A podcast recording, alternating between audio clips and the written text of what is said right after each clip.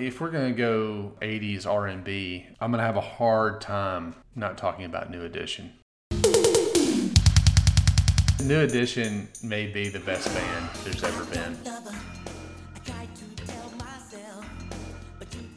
Think about the lineage that came out of New Edition. Out of there, you get Johnny Gill, Ralph Tresvant, Bobby Brown, and Bell Biv DeVoe. I mean, as a group had a ton of hits, and then all individually had hits. They're like the the Beatles of '80s R&B. I'm telling you, man, there's nothing better. I mean, that is the '80s to me in my mind. Johnny Gill is the Sammy Hagar of R&B.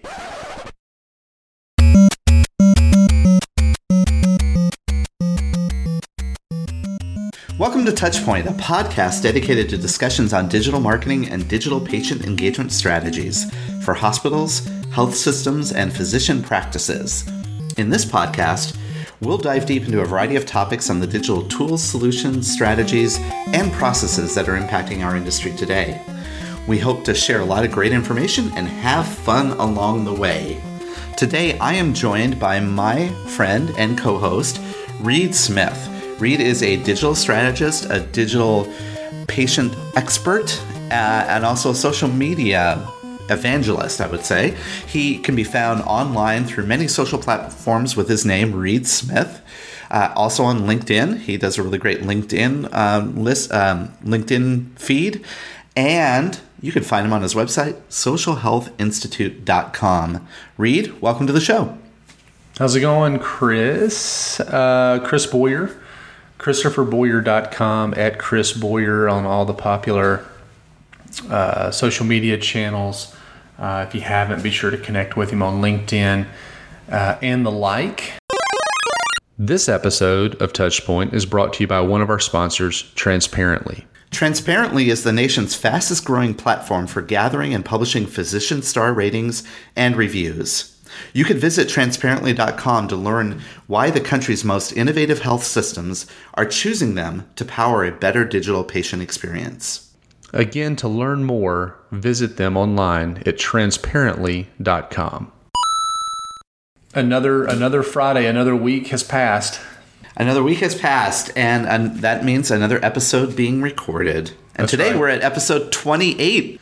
28, and of course, you've downloaded this episode, and uh, we're going to talk a little bit about websites. So, you're telling me, Well, actually, we're going to talk about a specific thing around websites, which is website consolidation. yes, Reed, you remember when I was working at Northwell Health, one of the biggest challenges that was present on day one, they had 88 websites spread throughout their entire enterprise. that's a lot. And they realized that it was becoming too cumbersome. One of the things that they wanted to do is figure out a way how they can centralize it somehow. They weren't really sure how to do it. I would say that was my number one priority when I started there. 88 is probably, well, I mean, it is too many, but it's probably on the spectrum of uh, way more than a lot of folks have or would ever have ended up having, right? I mean, Northwell's big place, big system, lots of hospitals, lots of clinics. Maybe talk a little bit about like you know how do you know how do you get to 88 sites in the first place? You know, and I, and I don't mean that in a negative standpoint because I've seen this over time, and a lot of it's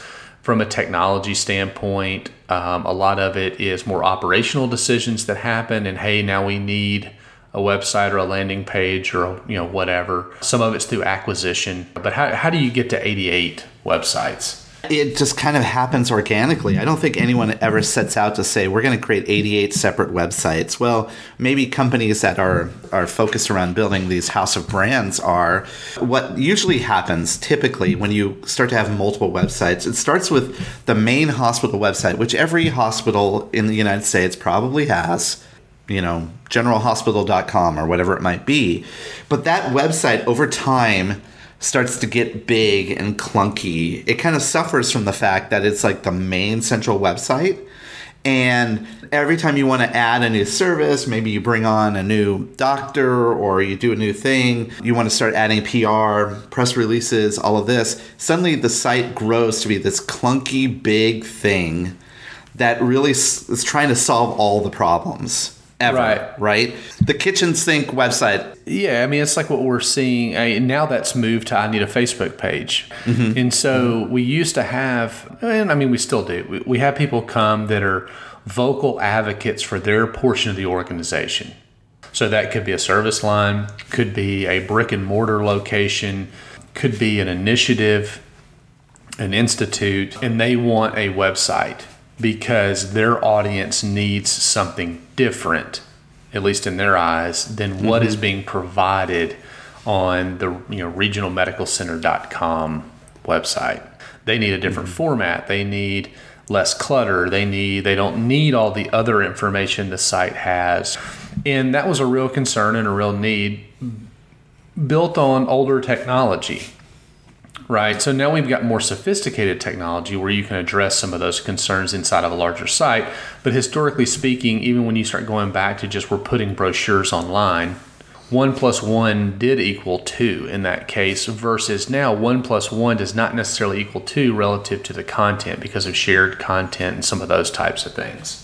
Yeah, or they want that fancy, they want embedded videos that are kind of seamlessly part of the experience. You know, particularly if they're starting to build out campaign microsites or landing pages. Maybe they want that parallax where, you know, things move as you navigate through, or they want to integrate it into a, a campaign, an online campaign, or sync it up with a CRM or marketing automation. And the older technologies don't support that. You know, the main hospital website they're on a CMS that they bought 10 years ago or 8 years ago or whatever, and it doesn't really happen. So then what happens is the agency goes out and builds a little site over here, or a service line launches a new site, or maybe uh, you also like are starting to serve different audiences. Like, let's say, for example, you have an employer outreach program and you want to create a site that's just branded for that employer for your B2B services. So you create a whole another site for that. We're, we're going to talk specifically today about the consolidation process or trying to bring websites back into into one presence. That's not to say there's not a need or uh, a reason to have multiple websites. You know, one of those could be the brands are different. You know, it's different systems or institutes or whatever it is. It could be campaign landing pages. It could be there, there's lots of different reasons that you might have a separate site, and we're not saying that there's not a reason for that. But today we're specifically going to talk about if you look up one day and you got four or five you know outlying sites that need to be rebuilt because they're not responsive or their own old technology or whatever here's kind of a roadmap if you will an example of, of how Chris specifically brought 88 into one. And then we'll hear from uh, Mike Fouratt over at Christus Health later, uh, who did something very similar and, you know, some of the things that they came across and, and, and discovered. A consolidation process, I think the first thing to, to understand about that too is, you know, there may be a lot of reasons why you, you suddenly lift your head up and say, wait a second, it's not working anymore. But the moment you have that realization, one of the first things I always say when I talk to people about that is what you're asking for to consolidate, to centralize, to kind of build all these sites together, it is not necessarily just a technology problem. It's not just a content problem. It's not just a branding problem. What it is, it's actually you got to start to change the way you do things because quite frankly, the reason why you have so many sites is because people started to do stuff on their own and now you have to create a whole system and a whole process to make it all into one. So i always say this sort of website consolidation is really a change management process in, in, in disguise. First, you have to start to understand what's driving you to make this change. And you have internal and external factors that may lead you to the change, right? There's quite a bit that goes into this. It's not like somebody just owns the website. This has become uh, the most visible piece of your organization relative to, you know, branding, for example. Mm-hmm. And, and the expectation of the site has changed over the years. And so people are very used to now doing everything online, booking hotels, paying bills, signing up for stuff, finding out all their information. I mean, I bought an airline ticket the other day and from my phone, you know, uh, pick the seats, you know, all, the whole deal. And people are very used to that customized experience versus just the broad, you know, brochureware type content we've historically had, which led us down this path of people saying, I need something different. When you lift that head up and you say it's time to centralize or whatever, you might also, you know, what other factors might lead you to to make that decision is that all of a sudden you're managing websites on multiple different platforms, multiple different content management systems. I remember at Northwell we had something like a dozen different content management systems. Mm-hmm. So your web support team has to know 12 different interfaces, you know, and you inherit them maybe from an agency or what have you. But overall what it does is it becomes really hard to manage not to mention the licensing fees for all of that. Every year you renew, and right. you're like, wait a second, we're renewing for the main website, but we have these, you know, all these other websites that we have to now renew for that, and we have to update content. And if we update it in one place, we have to update it here. It, it exactly. just really becomes so hard. And we talked about this in the CMS uh, episode quite a bit about a headless or multi-tenant or you know different things like that. We don't want to retrack on that uh, so much. You can go back and listen to that episode. It was one of our earlier earlier episodes. But the idea that you know from an efficiency standpoint you know you could have your web team you know be much more streamlined because they're going into one tool making edits maybe on shared content or something like that that then propagates a number of different sites regardless of their branding or how they are viewed to the public. You know the administration on the back end uh, is much more efficient Absolutely, but then there's there's also that front end piece of it, where the the external Im- implications of that too of course, every you know service line wants their own look and feel for their different service line, but to the consumers using the web, it gets confusing. I remember we had three different neurology pages for depending on you know uh, which service line it is right. for different hospitals. Some of those hospitals two or three miles from each other, mm-hmm. and it got very confusing. If if people in the in the market are cons- trying to consume care, and they now have three different sites that they have to go to to kind of make a decision. Well, should I go to this hospital, or should I go to this hospital, or should I go to this place? While they're all still part of the same health system, right? So it gets confusing. Now we're back to talking about like we should be taking into account the consumer. yeah. When, when, when yeah. we're doing this, it's funny. You know, you and I do this enough that I've got a handle on, or I know even with folks I don't work with. Uh, you know, non-clients, I, I, know what their web setup is. You know, there, there's some bigger ones out there, and I, and I know how their web is set up. And I'll come across one of their websites, and immediately I go, must be a joint venture with a physician because mm-hmm. it's different than their their main website like i can tell it's on a different platform it functions differently. You can tell the content's not quite right. It's funny because and now that may not be overly obvious to people you know the general public but the idea being you know it's not about what we want to do as healthcare systems or physicians or clinics or what, whatever administrators and what are they expecting the site to do and act like. And then if you're in a competitive market, it becomes even more challenging because, you know, quite frankly, from a digital marketing perspective, you're trying to rise above in the search results and try to be, you know, for people finding neurological care or whatever the care is. And now you have to not manage just the SEO of one site, you have to manage the SEO of three different sites. It's almost like robbing Peter to pay Paul at times. It's like, which one do we want to promote above the other one? And why does it even matter? So, and in that perspective, when you're in a competitive space and you're dealing with, you know, other ways to bring people to the site, it just starts to break down after a while. And naturally, that ultimately impacts the user's experience. So I always talk about when you're looking at a project like this, imagine three circles, and one of those circles are your business needs, and one of those circles are your users' needs, and the other circle are your technology needs. And all mm-hmm. three of those things influence the impact of this process, right, of what you're trying to accomplish. From a business perspective, what, how are you using the website? What's the role of the website?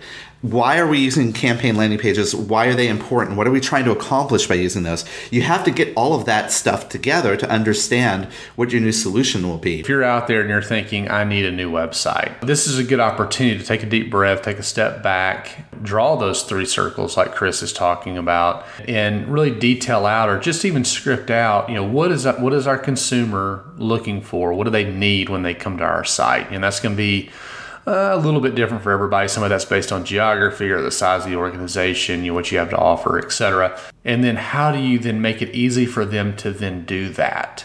Making an appointment, paying their bill, you know, signing up for a class, you know, taking an online screening or assessment or something like that, right? Mm-hmm. So, why are people going to land there? If you're a big, gigantic, well known system, you're going to have a lot more definitional content, expert scientific writing. So, you need to make sure that people can access that because that's why they're coming there. Maybe you're a regional acute care system and it's more action oriented. So it's about finding locations and physicians and signing up for classes or you know whatever it may be. Or maybe you're a small sole community provider and you're trying to uh, really drive appointments and get people to understand the physician's practice here philosophy and things like that because you're trying to avoid out migration or whatever. Why are people coming to the site? How do you make it easy for them to find the information and do what you want them to do and what ultimately they need to be doing when they arrive at your website. You know, and this is a good point to interject that there are different types of people using your site in different ways. Right? right? And so understanding those different audiences too. One of the things that we did is we kind of said, okay, what are the main needs of the consumers, people seeking health. We call them health seekers, consumers, what have you, and listed those out. Those are many of the things that you were talking about, Reed.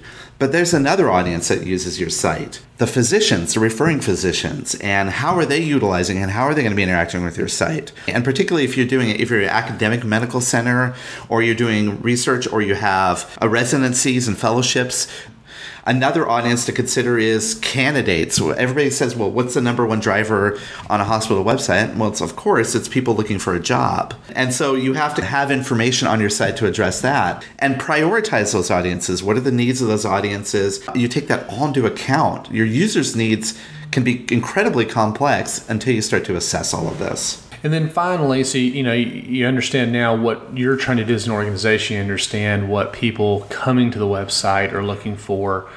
Then you have to kind of take take inventory or take role of what other pieces of technology exist around the organization and how do we tie all this up together? So talking about interoperability, which is probably a podcast in and of itself. Mm-hmm. Um, but you know, how do I make sure that if I do know the user needs and the business needs, how do I ultimately determine are we being successful? Is, is the site working and doing what it's supposed to be doing?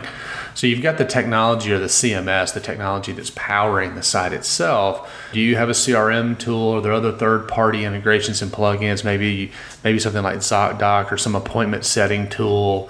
Um. You know, maybe there's a health library, maybe there's a talent applicant system. You know, how, how are you going to make sure all this stuff talks? that in and of itself can cause a, a, lot of pain. And if you, want to think about trying to align that as uh, back to this 88 website, you know, initiative, we had three different online bill pays that were enabled mm-hmm. on the website. And those were built, internally built. And so now what we were talking about is, oh my gosh, we probably should lead towards one singular online bill pay. Well, luckily, we were going down an EMR that had an online bill pay component built into it, and the, the, the system was moving down that path anyway. But when you start to integrate your technology, now you're talking to the IT folks, now you're talking to maybe your own developers on your team or people that are, you know, your CRM vendor to make sure that you have the CRM integration. And get this, Reed, all of this is before you even start working on the project. You have to understand this. you know, we'll hear Mike talk a little bit about this later, but you know, one question I asked him is, you know, how much planning to execution? You know, is that a one to one? You know, is that a two to one? If you spend a a month uh, planning, does that equate to a month of execution? You know, so it's almost like it's really hard to change and unravel some of this stuff or adjust it after mm-hmm. the fact in a lot of cases. When we're talking about foundational elements, getting it right or planning correctly up front is going to save a lot of time and effort. You know, one of the things that I really feel strongly about this project requires a lot of project management. And one of the things that I sort of necessitated with my team, my entire web team went through project management training to get through this. Because, you know, quite frankly, a lot of us manage projects in different ways.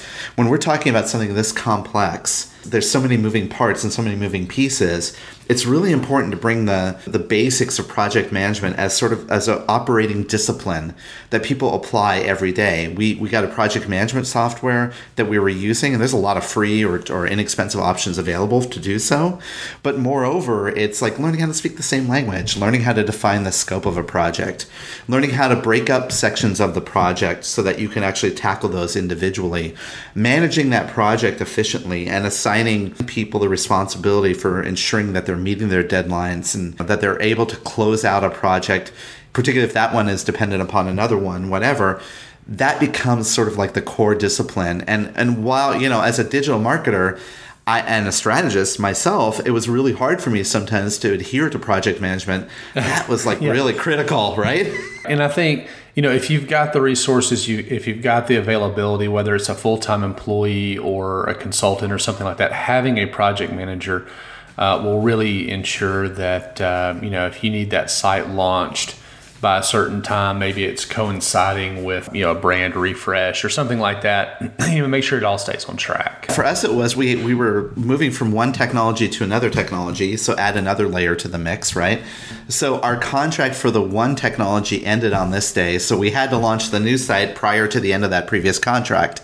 So that really put sort of a firm line in the sand, right? You couldn't we could not go past this particular day and then you have to backtrack and make sure all your timelines match to that. As an organization, we've built a lot of websites for a lot of hospitals over the years, and I will tell you, project management is one of those things that it's it's worth its weight in gold if you're trying to hit a certain deadline, obviously, and to keep people on track and who's waiting on what from who and whose responsibility is what, especially on uh, you know opposite sides of the coin, whether it's the agency or the hospital or you know whatever it may be. The other big component that is always the big tripping point is the site content itself. For most, uh, you know, hospitals do not go through web iterations probably as quickly as uh, some other verticals, especially not somebody like uh, Nike or, you know, even Apple or something like that. So when we go and we build a new website, the idea of just well let's just migrate over the old content. Everybody always has this idea of like well we'll just pull over we'll just edit it as it like comes over this magical fence to the new website. And that sounds good as a soundbite in a meeting somewhere. We'll have such and such edit the old content.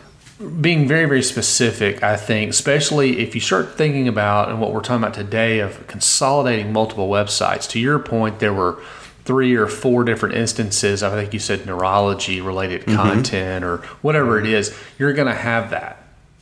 So it could be multiple hospitals. And so they all do women's services. Well, guess what? All their women's services content's different. And somebody's gonna go, well, but we've got a huge NICU. We've got a 60 bed NICU. Well, we only have an eight bed NICU. Well, how do we handle that on the website? The different locations have different size and different levels you know, it could be trauma yeah. levels, could be NICU levels, you know, et cetera. So you've got to think through all that stuff. You can't just now decide, okay, well, how do we just lump all this onto one page? When you're talking about content too, it's not just the text, it's the videos, the photographs, all of those other elements too, just moving them over the transom from one place to the next is not going to solve the problem, particularly if you're going for this consolidation, because think of all the data that's associated with that content that helps to drive SEO, for example. And when you're doing an audit and you're starting to look at all the content on your site, you're going to find these deep recesses of your website that no one goes to, and it's content that hasn't been updated for five or six years. Well, is that still relevant? It's like cleaning out your garage, right? You're pulling these boxes out from the back and you're like, wait, what is this? Do I still need this? Is this important? Is it important for the user? Is it important for business? At one point we were there was a section of content that we thought was no one was it was not important at all because it was only being hit maybe once a year.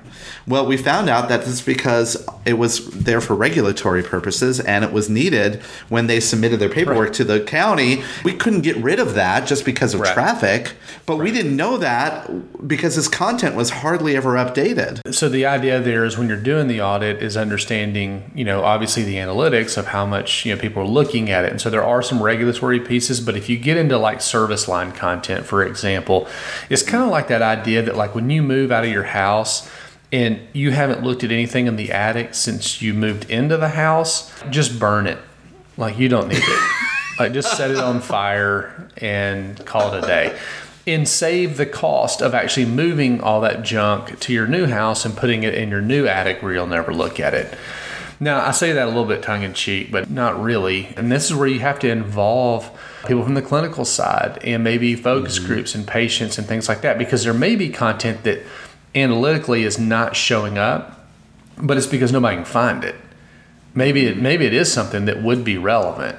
And so you've just you've got to have a process and you've got to be able to go in. Now the good part about all this is you will never finish the site. So if you're waiting to finish the site before you launch it, that's a problem. You're going to have to get to a place where you're okay kicking it out of the nest and letting everybody know, listen, we've scaled this back and then mm-hmm. we're going to start seeing what we need to add back in. You know maybe from a content standpoint. You know have a path. Again this is where a good project manager can come into place. This is where you as leaders can can play a role messaging this to the organization of like listen we're not moving everything over just because it's on the existing site does not mean it's going to end up on the new site. Um, now we're mm-hmm. going to then get feedback and understand what people are using and what they're missing, liking, not liking, and, and make adjustments. You know, that's the good part about digital, obviously. Your website is a living document and it keeps going. It's a living thing. It's not even a document. It's a thing that just keeps going, and you need to continually update it. This is a good time to actually put in uh, editorial calendar where you're going to say, "We're going to revisit this content yep. in a year or in six months," or this type of content needs to be refreshed continuously. This kind of content is more evergreen and it can only be hit annually. But you could set now parameters, and good new CMSs can do this, where they will say these sites, these pages are up for review now. So now what you're doing is you're kind of building some structure to your content updates and your content refreshes. But I remember, Reed, what we did is we kind of scraped the, the text content off of our website into uh, a spreadsheet that our content people then started to say, okay, now each section of this content, what is it related to? You know, we, you have to find the interdependencies of the content too.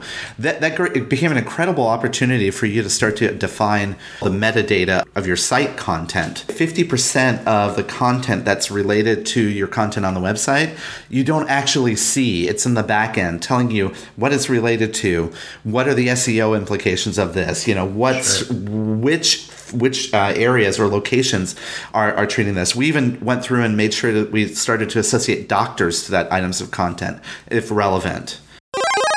Before we go much further, I want to bring something to your attention and point out that there is a webinar that you might be interested in from our good friends over at Influence Health. Influence Health, a great sponsor of this podcast, is actually partnering up with Yelp. Talk about the increasing important role of review sites in the patient journey. So you can uh, navigate over to their website, influencehealth.com, learn a little bit more about the webinar they're doing on Wednesday, August 23rd. That's Wednesday, August 23rd. Find out more at influencehealth.com. And then let's talk about SEO. When we consolidate sites, what, what we haven't mentioned probably is that some of these other sites have real value, you know, from a search engine standpoint, maybe especially because they're very, very specific in a lot of cases. You know, they're only about AFib or whatever it is. Making sure that we take that into account that when we move things around, number one, the consumer can still find it but we don't lose the equity we have relative to search. So there's ways to do that, 301 redirects, you know, all that kind of good stuff, but just making sure, you know, that you have a plan in place, I guess, you know, to make sure that you don't lose any of that stuff. You know, redirecting the the source URL that's great, but let's make sure that we're we're not losing you know, our search engine rankings. And incredible analytics that you can gather to determine what are the keywords that are bringing people to that page. Are those relevant keywords? You could start to add that, and now you have your metadata. You have the data that you you can associate now with future SEM campaigns. You have information that can really drive the formation of the new page and make it more robust. The other piece of that too is now you start to, when you're looking at conditions and treatments, you can see, well, how does my health library interact with that? And how am I using that content to help supplement this?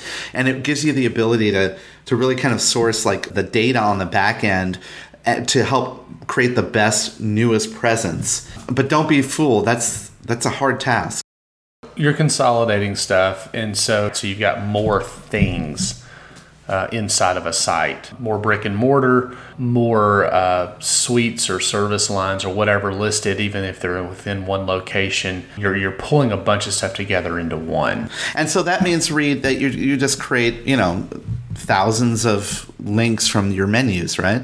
Yeah, yeah, clearly. no, you want to you want to make sure you know. Obviously, uh, the whole goal of this is still to keep the website relatively flat in the sense that you don't have to go you know more than just a couple of clicks to find anything that you need to find, and so locations, driving directions, phone numbers, things like that are still extremely important for folks coming to our website, you know, consumers especially coming to the website.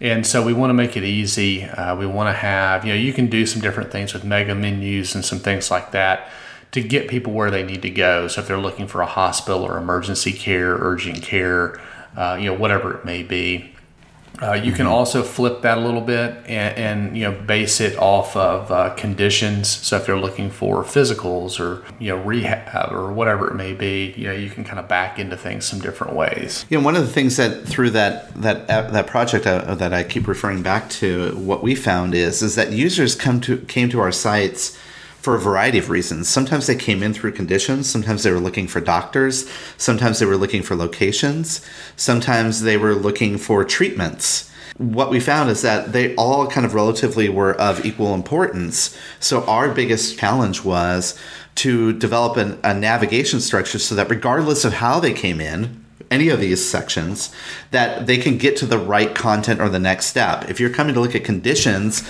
probably you want to know what doctors treat those conditions. You want to know what locations those conditions treat about. And that allowed us to start to build sort of that that connectiveness of the website. Uh, and and the same is true for any of those other touch points. So you come in by location, what doctors practice there, what services, that sort of thing.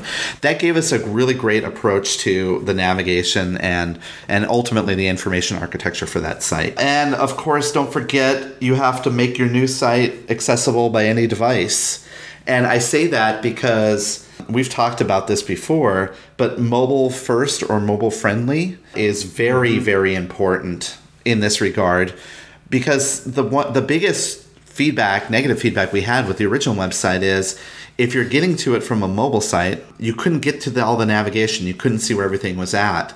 So we had to kind of reverse out from what would it what would be the experience like on a mobile site or a mobile page and ensure that as people are navigating through it, they're able to get to that content easily and with a flick of their thumb. And, and to, you know, spend a fair amount of time in your analytics, understand from a device standpoint what people are doing on your site. That's not going to tell you everything because, again, that may be skewed based on the current functionality of your site, but it'll help you maybe frame some initial steps relative to you know what content and how it's positioned from a mobile standpoint. I'm increasingly amazed at how much people are willing to do on a phone as far as reading taking assessments you know things like that. Now all of those things are important and they and they impact the technology and what your content management system needs are and what's interesting is, is if you're taking this all into account, this actually will create a set of business requirements for what your new, not only your new CMS will do, but then for what your new site design, your layout, your wireframes will do. All of this, again, leads us up to that stage and we're not even at the point now where we're showing the pretty pictures of what the new website would look like. Yeah, I think that's a good point. You know that we we've talked very little about actually building the new site. Most of this is assessing and talking about what might we do, things to take into account which I think is great. I think this goes back to you know the more planning you can get do, the smoother the site build's going to go. Now, that leads us into this idea of, you know, what kind of reaction is this going to get around the organization? Inevitably, you're going to have somebody that you're in their mind, you are taking their website away or down or getting rid of it or what have you. You know, they had this thing, they liked it, it worked just fine. And now the, you know, bad corporate web department is, you know, taking it away. That is a big, big internal gulp moment for them where they, they you have to figure out a way to help them along with that change so part of the things that i i talk about a lot is going through a web transformation it's also not only a change management it part of that is communication i developed a communication strategy for my team in order for us to go out regularly not only in the day-to-day as we're working on auditing the content and all this other stuff where we would go through and we'd, we'd provide updates of how the site progress is going and why we're making the decisions that we make. See, all of this leads to how you design your new site. It's so hard for people when you're starting down this path. They want to see what that new site's going to look like first. They want to see what the homepage is going to look like. They want to know what the colors look like, and all of that stuff. While that's while that's important, it doesn't even happen until halfway, if not further, down the path So you have to figure out ways where you can communicate to them and start sharing with them the decisions you're making and why you're making those decisions. I found it extremely helpful and to, to bring in physicians at this point because to them, they started to understand that this was a process, right? This was sort of like we were diagnosing the problem. And then from the diagnosis, we were putting together a treatment plan. And, you know, and I wouldn't use those words, but we were walking it through the different steps of this. I would show them the navigation structure written out like why we're making the decision this way why we're putting the navigations this way why when you come to the home page you can't go right away to you know xyz hospital or, or whatever or how people would get through that and explain it in the in the eyes of the web user how the web user would navigate through it so I'm gonna make a note here. So I go out and I talk to these folks and tell them their site is terrible. no? Oh, okay. So I think this is not rocket science, but you've got to have some level of rapport. You can't just mm-hmm. show up and take their side away. Involve them in the process, philosophically, kind of get them involved in the process where they don't feel like you're taking their side away. You're helping evolve their side into something that's better. Use analytics, you know, use some data that shows why we're moving down this path. Show other examples like, hey, this is an industry standard. This is what people mm-hmm. are expecting. It doesn't even have to be healthcare examples, but just, hey, this is how people engage now. This is what they're looking for. So this is how we're going to try to position this. Help us make sure we're not going backwards because the quickest way to get a detractor is to put them on the outside. If they're involved, they're going to be much more of an advocate even within the organization. I think the next piece of that is is timing. You know, we've talked about this, yeah. but just the amount of timing that's involved in just the planning standpoint much less the build. I don't think people have a have a great grasp on how long because if we've talked about building microsites and things like that, just by the nature of the size of those sites, they're going to go a little quicker. It's one topic and it's fewer pages. You know, now they're part of a much larger equation. It's going to take longer. Um, it needs to take longer. There's more integration points you know, there's more functionality. It's just more complex than it was the last time around. And this is where that role of that project manager or, or having project management in the process helps a lot because you do have a timeline. You've established what that timeline looks like. The trick here is you want to make sure that you're communicating openly about the key milestones at this particular point in time, we'll start to be auditing your content of your site. At this particular point of the time, we're going to start rewriting your site. We're going to be working with your physicians to help rewrite the content or what have you. Give them sort of that that an open, transparent approach towards this is how we see the site evolving. Of course, they're going to want to say, well, when is when am I going to see what the new site looks like? And what what one little trick that I found is always put that towards the end because they fixate they'll fixate on the colors, they'll fixate on the way it lays out, and it's hard to do that if you don't have all of the other content associated with their particular service line. It's great to go up to them and say, here's what the general colors are that match the brand, etc. But wouldn't it be great to say, well, we've done some work on your content. Here's what a page for stroke would look like. And it actually has some of the content flowed into that. That's a good point to start to communicate with them and say, this is where it will, you know, this is what it's going to look like build a plan for even post launch on how they continue to be involved and how this continues to be uh, a priority for you. Um, mm-hmm. you know their content being that priority. The website's the number one place where uh, people gravitate towards online. It's where you can make the most transactional elements, paying bills, making appointments, that sort of thing. Uh, developing a process around centralization, it suddenly impacts all the other things and makes all these other digital channels better. So, for example, with social media, at the same time as we had 88 uh, web pages, we also had 70 plus social media accounts that were out there. Mm. Every individual website had an individual social media. So, this whole path of centralization and the whole thing around content consolidation, starting to work together and operate more like a system. It really also put a focus on do we really need five neurosciences Facebook pages, for example, or you know Twitter accounts or what have you. And it really allowed us to start to streamline and, and align social media a little bit better. Now, I'm not saying that we had one social media account to rule them all. We didn't. But what it did is it allowed us to kind of narrow down those social media channels to be more effective. It allowed us to put in a strategy, a content strategy, and a purpose for each.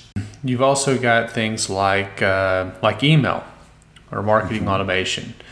So, you know, a lot of those pieces that go out typically tie back to a blog or maybe it's web content, stuff like that. You know, you're bringing people back in. Potentially, there are some CMSs out there uh, that include, you know, some of that type functionality, whether it's posting to social media through the CMS, sending out emails, or doing marketing automation through the CMS. Again, it kind of depends on you know the level of sophistication that you need, uh, how big the organization is, how complex it is, things like that. In most cases, the marketing automation or the site personalization stuff is uh, kind of a phase two. It's like let's get the site up, and then let's yeah. start some persona based adjustments or ad based adjustments or whatever it may be. But you may have some things running that you need to look at. Well, okay, how do we relink? How do we make sure the linkage is still there? Between the old and the new. By getting to a centralized place, we were able to centralize our email and marketing automation technology that allowed for people to have one place where they can go and manage all of their preferences across their various emails that they may have. Some people may have like signed up for an email newsletter for different counties or different communities, or maybe they have a heart. Now we're on, we, we went to one email marketing automation platform. Now what we were able to do is create a place where people can easily manage their preferences, so to speak and that you know fed upon itself. So now what you're talking about is a centralization there, and that cascades down to the CRM. Now what we could do is pass that data directly to the CRM rather than having to figure out, oh well, how are we going to pass form data from these 12 different CMSs into the CRM? We now only have one type of integration that we can do. As as we look at this and consolidation, it's not an easy thing. It's not for the faint of heart and it doesn't all happen at once. Our team didn't consolidate 88 websites at once. We what we did is we covered a bulk of them, about half of them in the first process. And then we had a plan to migrate and consolidate all the rest because quite frankly, we also did this all in a year.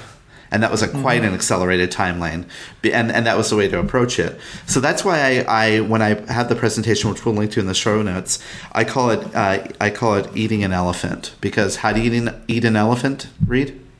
One bite at a time. Hey, we want to take a moment to thank one of our sponsors, and that's our good friends at Binary Fountain. You know, as a healthcare marketer, it's probably pretty obvious these days how much time you're spending uh, on reviews, ratings relative to hospitals, physicians, all that kind of good stuff. You know, too many of those are going unanswered, and they're certainly not being analyzed. This could be costing us new and current customers. It could be impacting our patient experience scores and potentially impacting our revenue. Luckily, our good friends at Binary Fountain have an online reputation management platform called Binary Health Analytics. If you'd like to learn more or even schedule a demo, visit them online at binaryfountain.com. That's binaryfountain.com. Touch point, touch Counterpoint. There are two sides to every story. Ready, fight! All right, here we are, touch point, touch counterpoint, talking about website consolidation today. And I'm going to make the case. You know, we've already talked about that, um, you know, there are reasons to have a web presence outside of the main website. However, in an ideal state, you would only have one website, one web instance, one web presence. That's it. That's the ideal or that's the goal. And so ultimately, how close can we get to that? But in, in a perfect world, one website.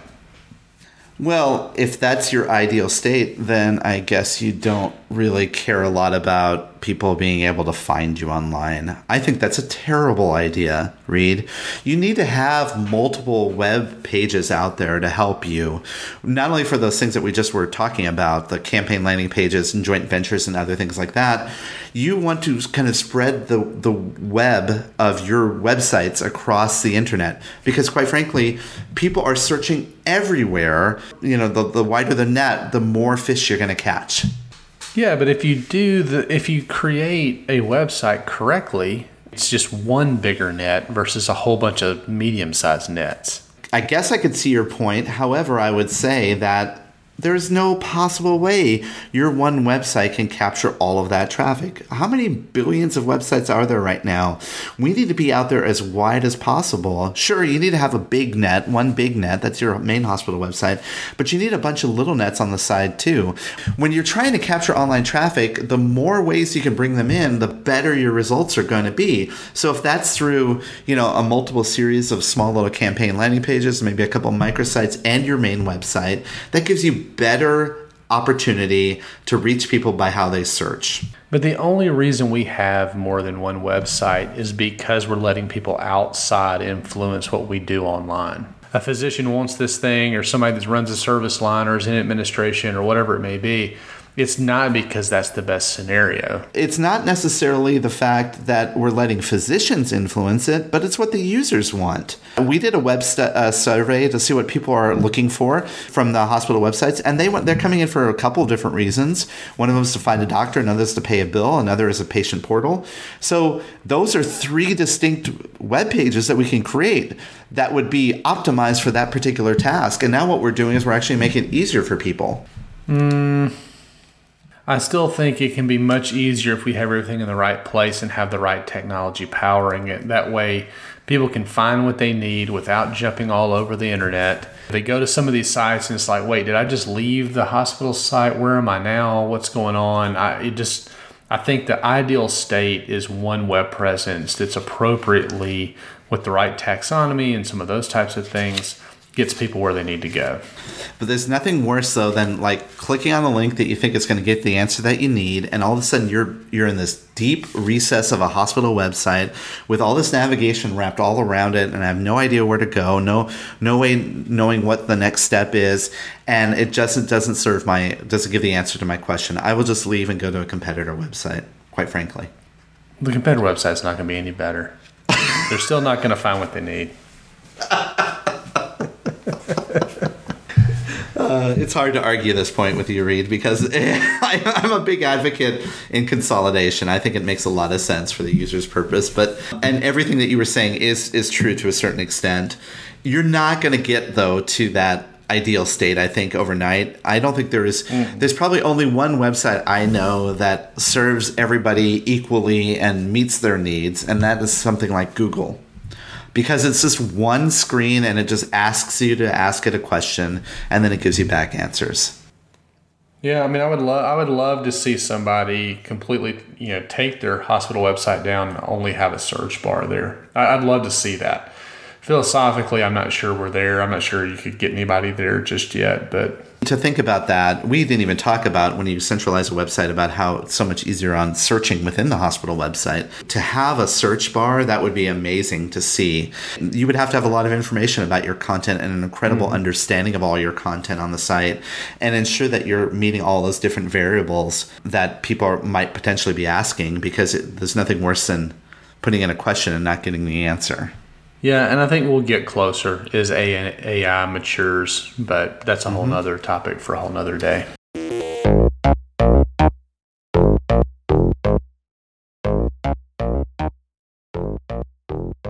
All right, we're back with the Ask the Expert portion of the podcast. And today, very fortunate, especially with the topic of the day, very fortunate to have somebody like Mike Fouratt join me. Mike, thanks for uh, thanks for spending a few minutes with us today. Glad to be here, Reed. So, Mike is the system director for digital engagement for Christus Health. And uh, maybe uh, before we get too terribly far into this, um, Christus is a big organization. So, those that are not familiar Christus based out of the Dallas Fort Worth Metroplex. But can you give us give everybody a, a, little bit of a you know paint the picture, I guess, of, of kind of what Christus looks like from a, a brick and mortar standpoint? Christus is a, is a large Catholic nonprofit healthcare system, and uh, we we are unique in the fact that we're actually international. Uh, our mission extends not across not only just across three states and primarily New Mexico, Texas, and Louisiana, but we also uh, extended our mission into Mexico, Chile, and Colombia. Uh, in the U.S., we, we operate about 60 hospitals and 350 clinics, uh, you know, across those three states that I mentioned. When we're talking about you know digital engagement, uh, you're part of the organization. That that obviously includes web, websites, landing pages, you know, those types of things. What what are some of those other marketing tactics and marketing elements that kind of fall in that portion of the organization for you guys? My primary role here is to manage and maintain all the external facing uh, websites. And, you know, in our marketing department, you know, we're really charged with building tight interoperability between uh, our CRM system, our call center, and our web presence.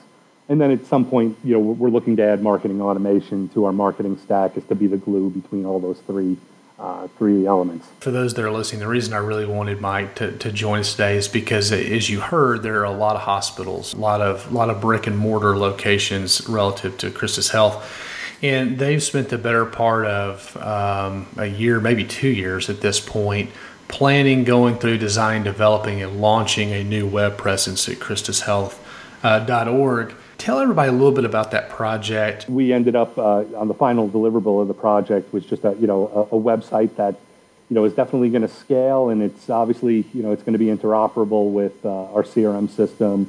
Um, so that was basically the whole upfront process was you know the RFP bit.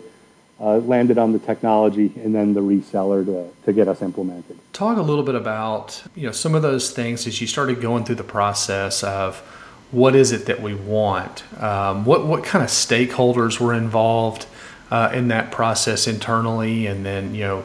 How, you know, how did y'all end up going down a road that uh, kind of led you where you are now? We we uh, knew, as far as the end state goes, that uh, personalization, responsive design, uh, and then uh, of course scalability were, were three things that we were we just kept coming back to. So you know, with that in mind, uh, we had a digital strategy integration team. It's a, an internal cross-functional team.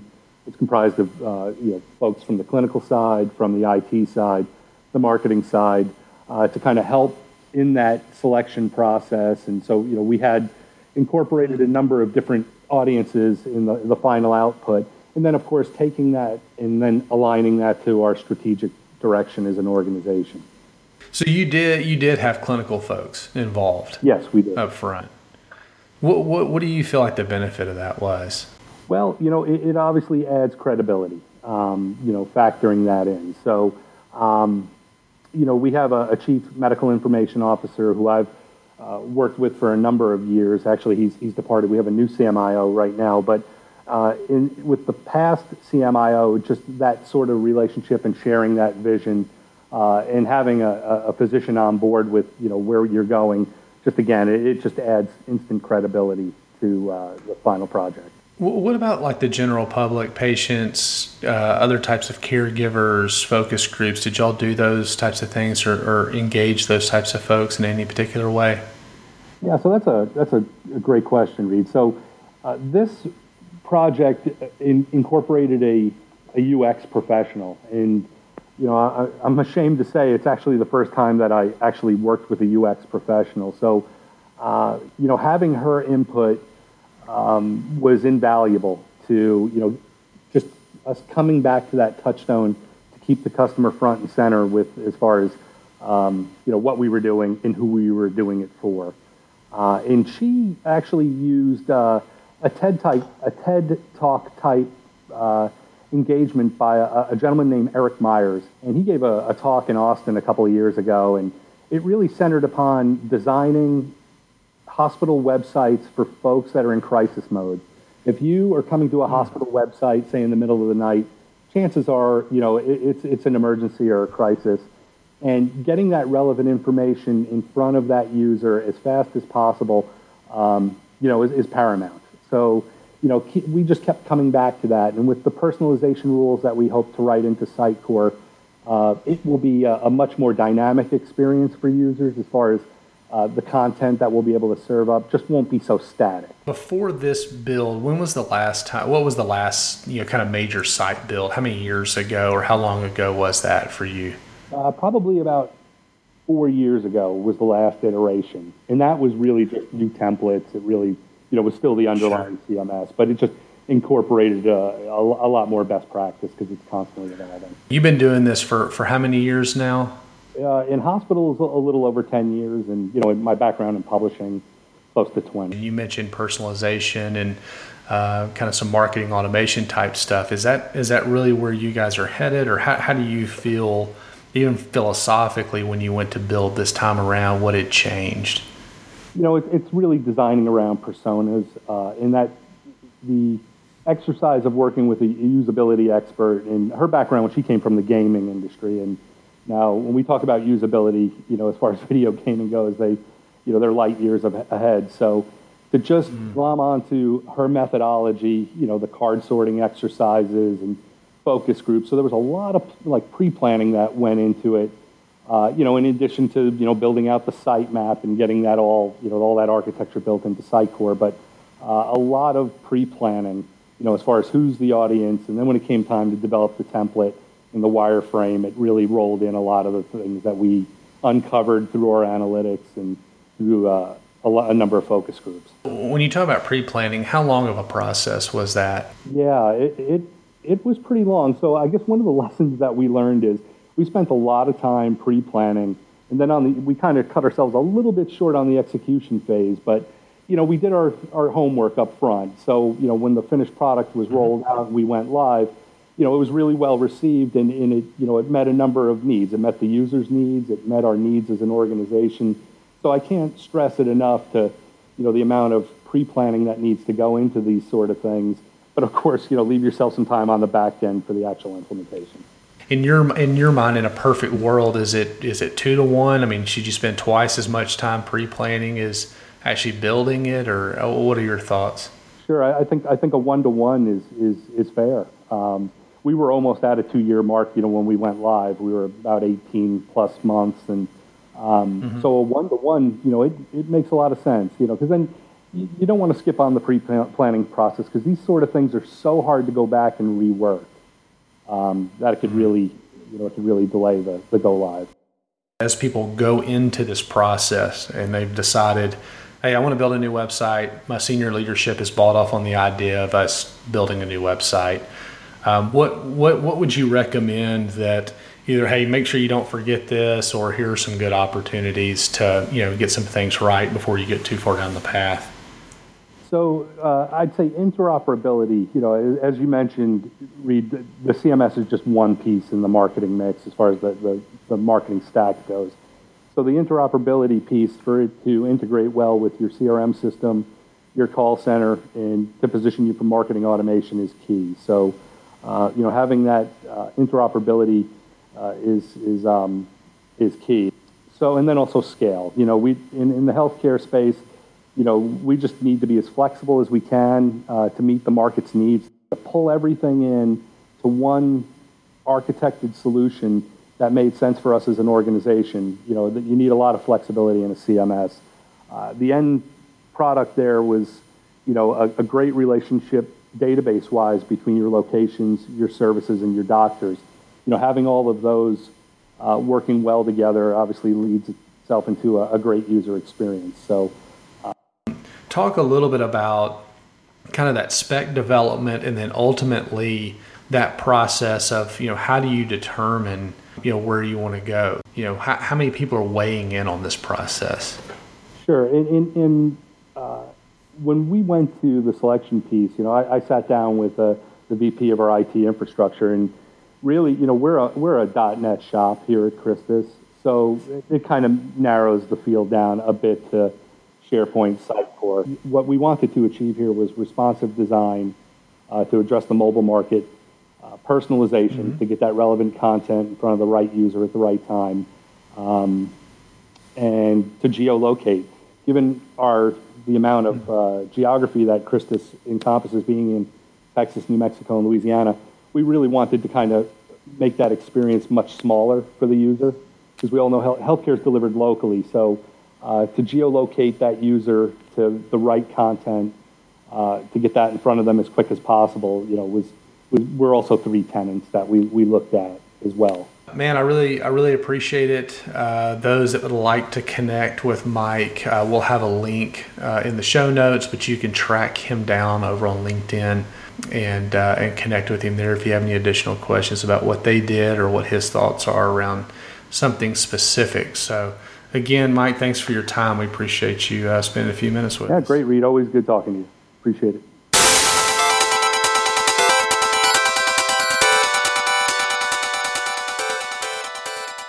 And with that music, you know we're getting near to the end of our podcast. And typically we wrap the show here with some recommendations. But before we do, I want to just do a really quick plug for some of the stuff that we're doing in the near future. Uh, first of all, I am going to be paneling a session with the Cleveland Clinic at Content Marketing World Reed in Cleveland and that's on September 5th through the 8th. My session is actually going to be on the 8th. We're going to be talking about drivers of digital disruption in healthcare and, and have a panel. Brian Gresh, uh, Rob Bergfield, and others working in hospitals across the country talking about some of the latest changes in hospitals and nice. technology. And so I encourage people to go out to uh, contentmarketingworld.com and learn more about that conference and come see me moderate a session on the uh, the morning of the Friday the eighth. That'll be good. Also, October twenty third through the twenty fifth, we will be at the JW Marriott in Austin, Texas, for the Healthcare Internet Conference. You can find more about that online, but uh, we will be uh, recording again in front of a live studio audience on uh, the on that Tuesday afternoon of that conference. So more to come there. If you have not yet, that looks to be a great conference. Uh, sign up for it. You know, head over to HCIC's website. That'll be a lot of fun. That'll be a lot of fun. That's always a great conference, and uh, here in my hometown. All right, recommendations. Reed. Yes. So um, I am recommending the Yeti Rambler 10 ounce everybody knows about Yeti, Yeti coolers, and then the you know the drinkware and some of the different things that they've done. They're actually also based here in Austin. So when you're here for HCIC, you can go to the Yeti corporate store, which is which is kind of cool. But the uh, Rambler, the little stainless steel, uh, different size. They have the tumbler and uh, you know, different size bottles and all that kind of stuff. I like the 10 ounce low ball. I drink coffee out of it every morning and it's uh, really, really great. It keeps coffee warm for quite some time. They've recently come out with it. It's always been a stainless steel product, but they recently come out with it with some different uh, kind of like colors, like almost like powder coated on it with teal and blue and kind of the hunter green color. Another thing that's really cool is you can actually go in and they have uh, collegiate licensing that you can do, and uh, so some really cool stuff there. Uh, as well as uh, you can go in there and find your team, and they have it on coolers and all that kind of good stuff. So, the Yeti Rambler, the 10 ounce low ball, is my uh, favorite. Excellent. That's a good recommendation. And when we yeah. get down there to Austin, I'm going to hold you to it and have you take me to the corporate store there. Uh, I am going to recommend a podcast Reed. Maybe that it should be uncouth, but I, you know, I listen to podcasts, and if people are listening, they probably do too. I came across a podcast this week. It's been around for a while, but what uh, I really started to enjoy it. It's by Adweek. The, yes, you know Adweek, the uh, yes. uh, the company that talks a lot about ads, not the fake Adweek that I recommended a couple the episodes actual, ago, but this is the real one. Adweek. Yeah. The actual Adweek. And they have a podcast, and the podcast is great because it is a weekly podcast that's dedicated to various different trends. It's not just, they do cover a lot of advertising and advertising campaigns and talk about some great examples of advertising and advertising campaigns that are out there, which is pretty interesting. They do sort of a deep dive on a couple every week.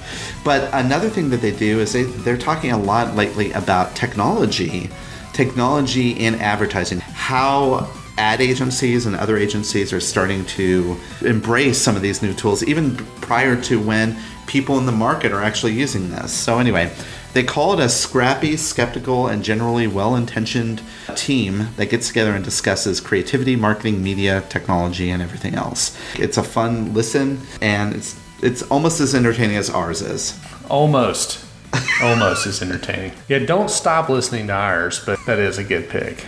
Well, very cool. Um, again, come out and see us at, at, one of the events that we're going to be at this fall would be great. Let us hear from you on uh, all the interwebs. And uh, be sure to, uh, uh when you're over at iTunes, rate and review us. That would be wonderful. Uh, he is Chris Boyer. I'm Reed Smith. We enjoyed it, we'll see you next week.